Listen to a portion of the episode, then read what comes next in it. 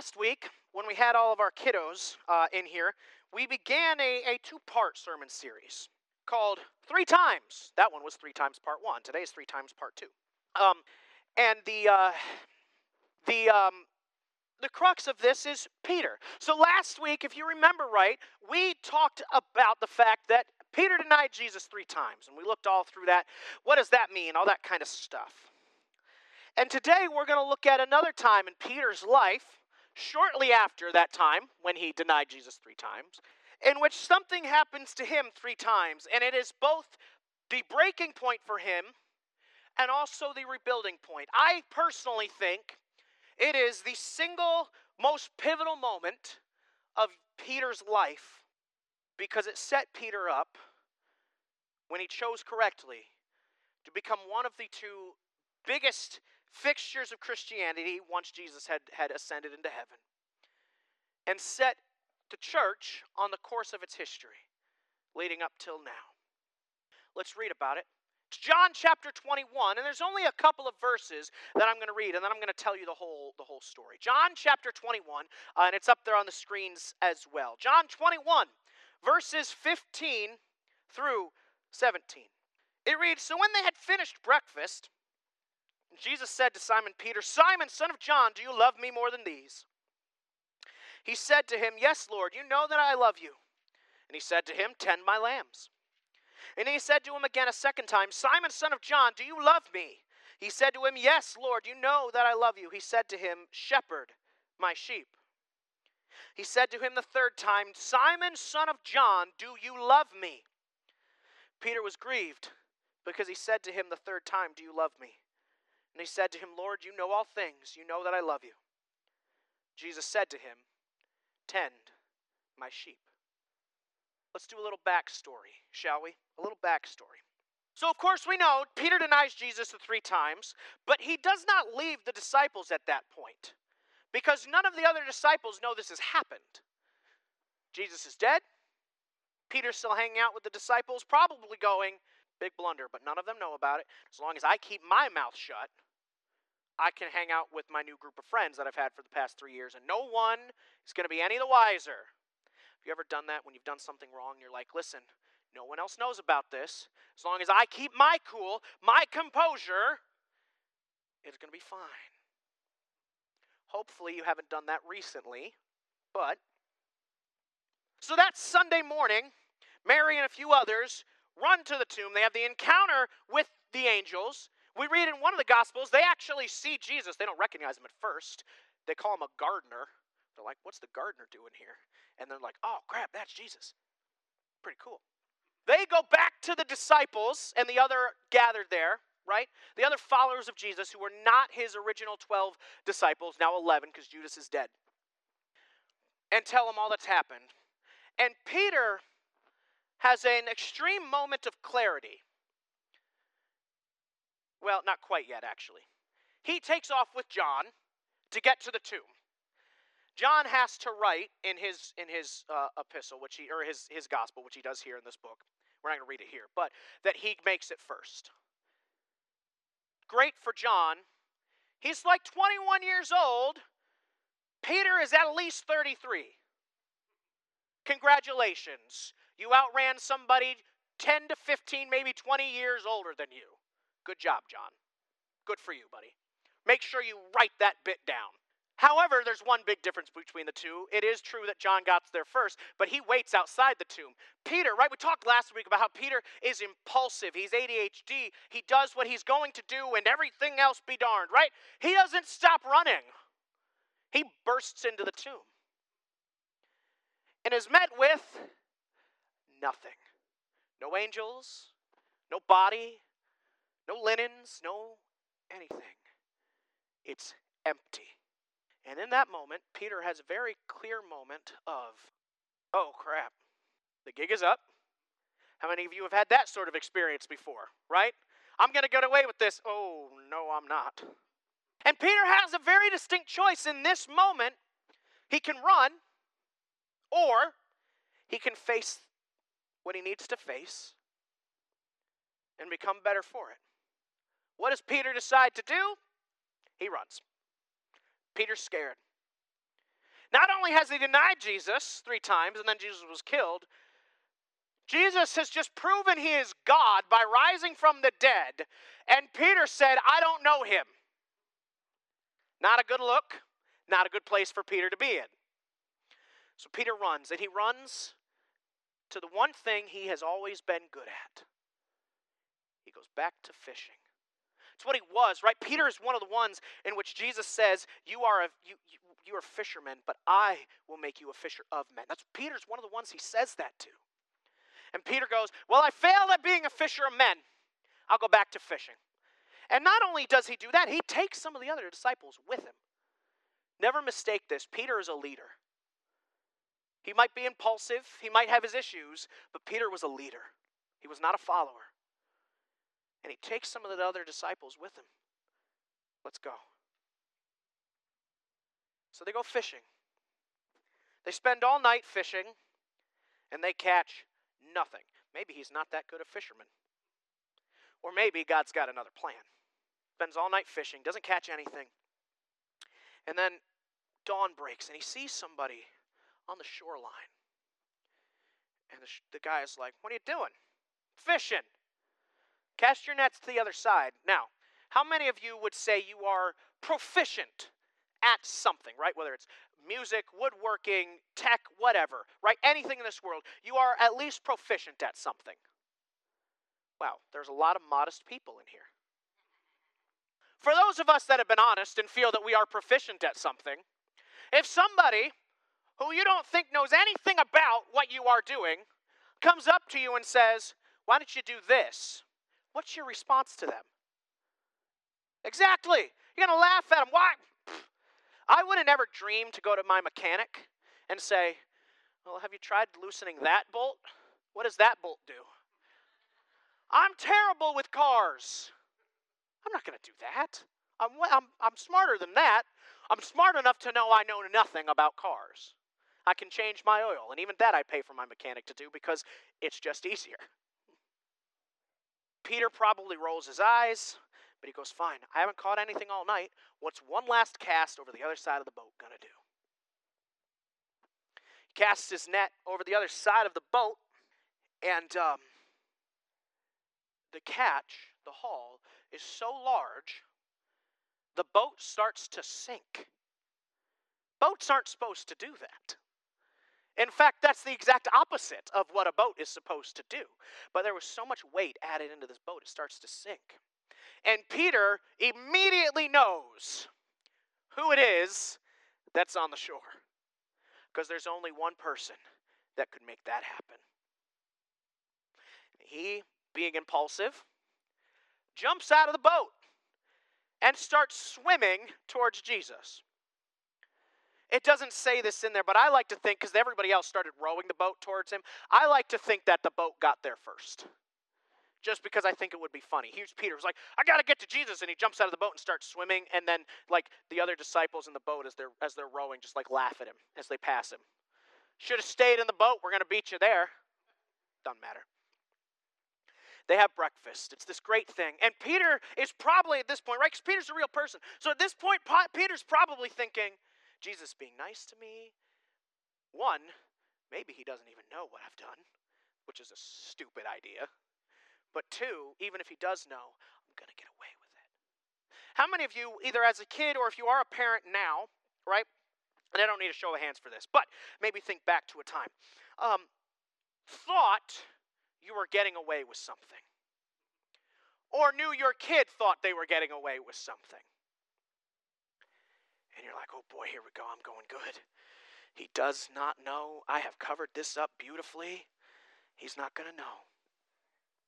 And then we pick up where I read today. And we have this encounter in which Peter's life is forever changed. If you grabbed a note sheet, if you grabbed a bulletin and you have a note sheet, number two on your note sheet, that was all number one, by the way. Number two on your note sheet, a callback. A callback. Jesus asks him three separate times Do you love me?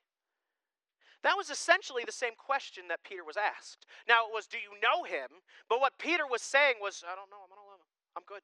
I don't know this guy. It's the same basic question. I want to draw your attention to a few things. Number one, what does Jesus call him during his entire encounter? Simon. Why does he call him Simon? That's his birth name.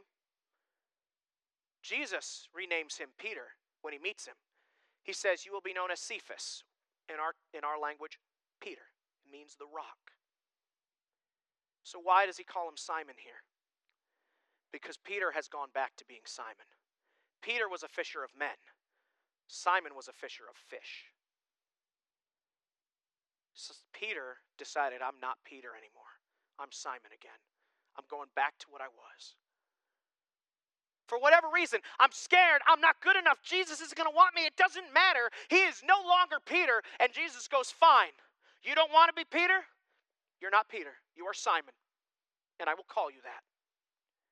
Peter's a smart man. I bet he recognized immediately what Jesus was calling him. It doesn't say, but I bet he did. And that was probably the first hint to Peter that all is not well in the world for him. Peter was meant to be the rock. He was not being a rock at that point. And in fact, he had led people astray. He had led people away from Jesus at that point. He had done the exact opposite of what God had called him to do. So Jesus calls him Simon because that's who he is. He's not Peter anymore, he's Simon. And he asks him a very, very simple question with profound implications Do you love me? And Peter goes, Yes, God, you know I love you. I messed up. I was an idiot, but you, you know I love you. And what does Peter, or what is what does God, Jesus here, ask him to do? Be Peter. I called you to be Peter. I did not call you to be Simon, so do it. Tend my flock. Tend my flock. Shepherd my sheep. Be Peter, who I made you to be. I called you to be. Peter doesn't get it. Simon, whatever, right? He doesn't get it.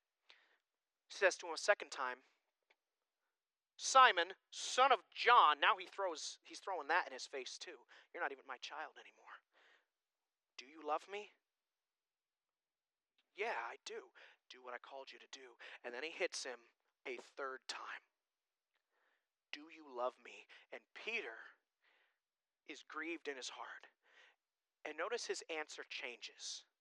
He adds a qualifier at the front of it. You know all things.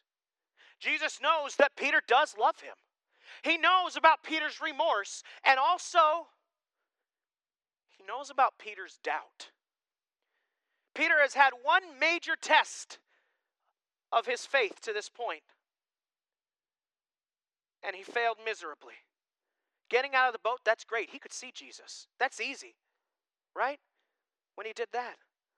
Calling Jesus the Christ to his face, that's easy. God wasn't, Jesus wasn't right there with him to make sure, right? It's like when you're a kid and the kid, the, the, the parent goes, no more, no more um, um, uh, cookies. Sometimes I can't think of words. No more cookies. And while the parent's there, you don't try to get one. That would be dumb. I mean, maybe you do when you're young, but you know. But as you grow older, you realize that would be dumb. But you're tempted when they're not there. When the authority is no longer there to f- tell you, uh uh uh, or to remind you. This is the first time Peter is facing a major test without Jesus literally by his side, and he fails miserably. Miserably. Jesus knows that Peter doesn't feel worthy, ready, or any of that. And here's the kicker he's not. And he never would be. Church, God does not call you because you are ready. God does not call you because you are worthy or deserving. God calls you because He has decided to use you. Not because of who you are, but because of who He is. Peter, who would go on to be one of the two central pillars of Christianity in the early church, the other being Paul, was never worthy of the calling God placed on his life. Ever. Peter, who would go on, we read this in Acts a couple of months ago, to over the course of two sermons get 5,000 people saved.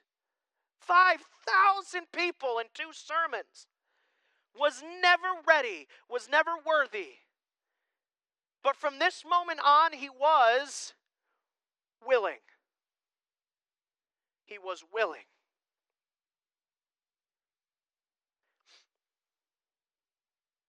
Let's apply this to our lives, shall we?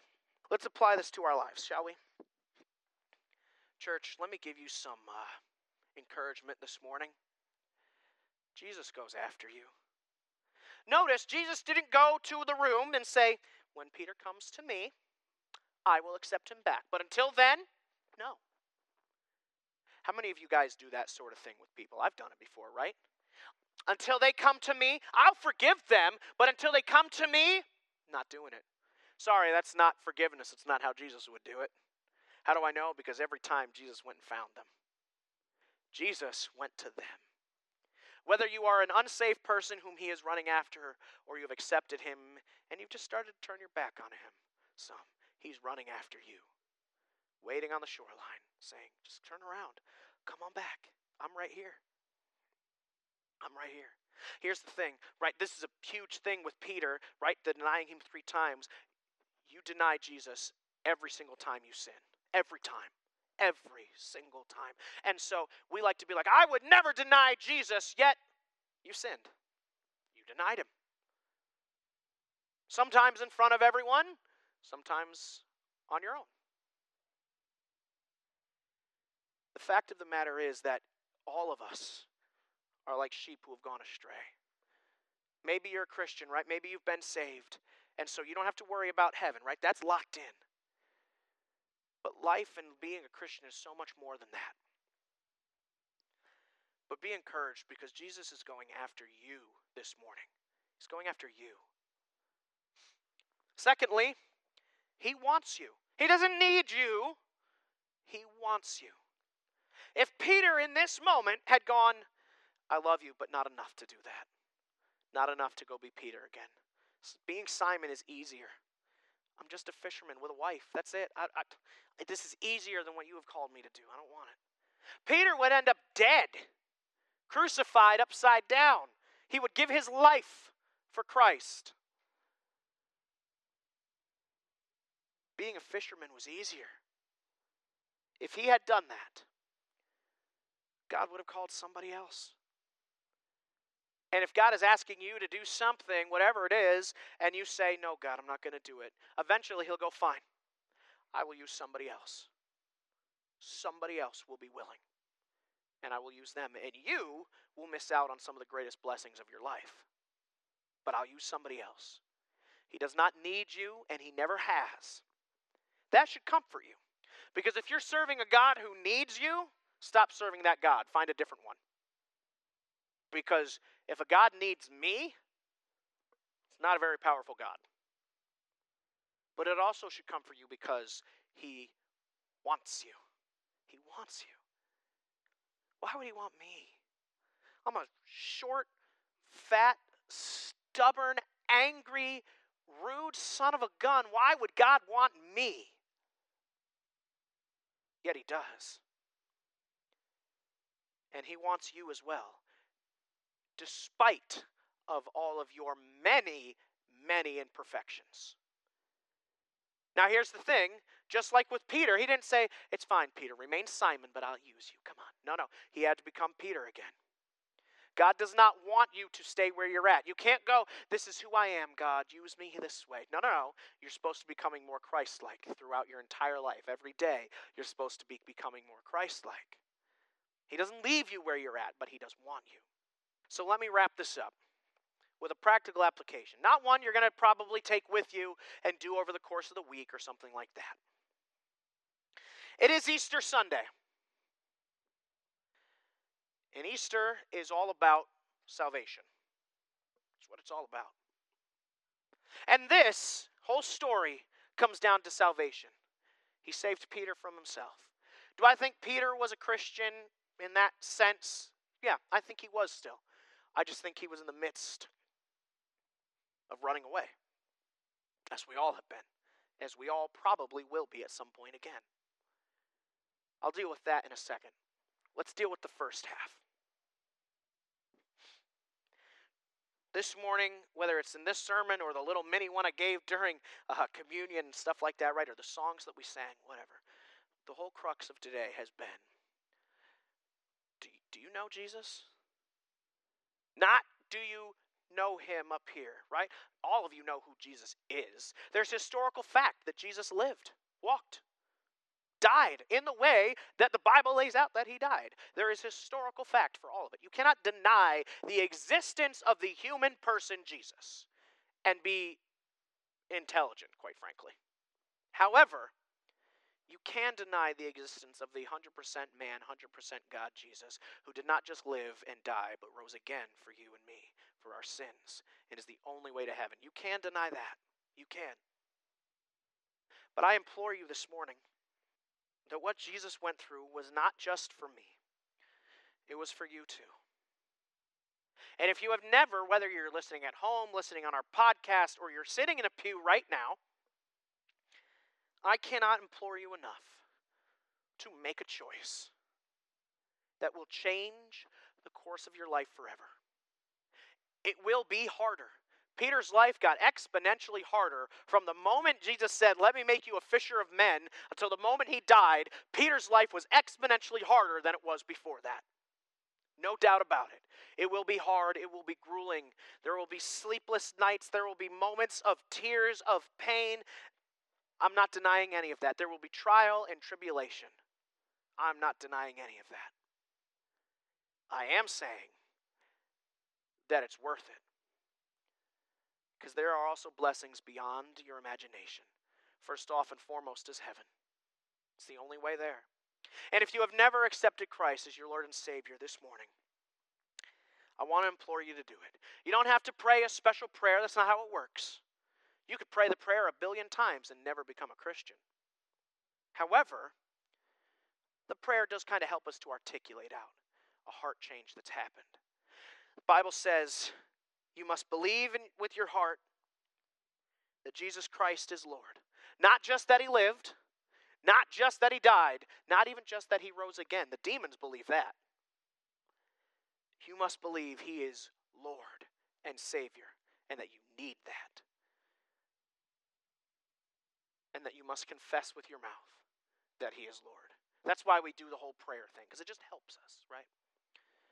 And in a few moments, I am going to pray, and there'll be a portion of that prayer, and I'll make it known. And if you have not ever accepted Christ as your Lord and Savior, I beg you and implore you this morning to do it. There is no greater choice you could have ever made. Secondly, for those of us in here who have already accepted Christ, whether it was two minutes ago or 80 years ago, doesn't matter. I guarantee you there is something in your life with which you are running away from God from. I guarantee you. How do I know? You're human, just like me. And I implore you as well this morning. He is standing on the shoreline. It's going to be a tough conversation, no doubt about it. You don't just get to go, oh, God doesn't know, it'll be fine. It's going to be a hard conversation, but it'll be better for it if you do it now than later when He forces the conversation on you. And there's a liberty and a freedom when He asks you, Do you love me? Yeah, I do. Then turn around and start doing what I asked you to do. There's something in each of our lives. There is. And if you're not sure what it is, ask Him. He'll let you know. He will. Would you pray with me this morning? Father, I thank you for Easter, for the cross, for what you did for us. It's so incredible. I can't, we can't even articulate, we can't put into words what it means for us because it is everything. It is our hope, it is our life, it is everything. Father, I pray this morning that if there's someone here or listening or whatever that has never accepted you as Lord and Savior, that they would believe it that they need you, accept they need a Savior, believe that you are that God, that King, that Savior, and make you Lord of their life, and that they would repeat, whether out loud or inside, right? Repeat after me and say, Dear God, I know I'm a sinner. I know I am in need of a Savior. And I know what you did for me. Come into my life. Be my King. Be my Lord. Be my Savior. I understand there's going to be hardships, but I want to follow after you. Be my King. Forgive my sins. I'm so sorry, God. And it's in the name of your Son that I pray, Jesus. Amen and amen.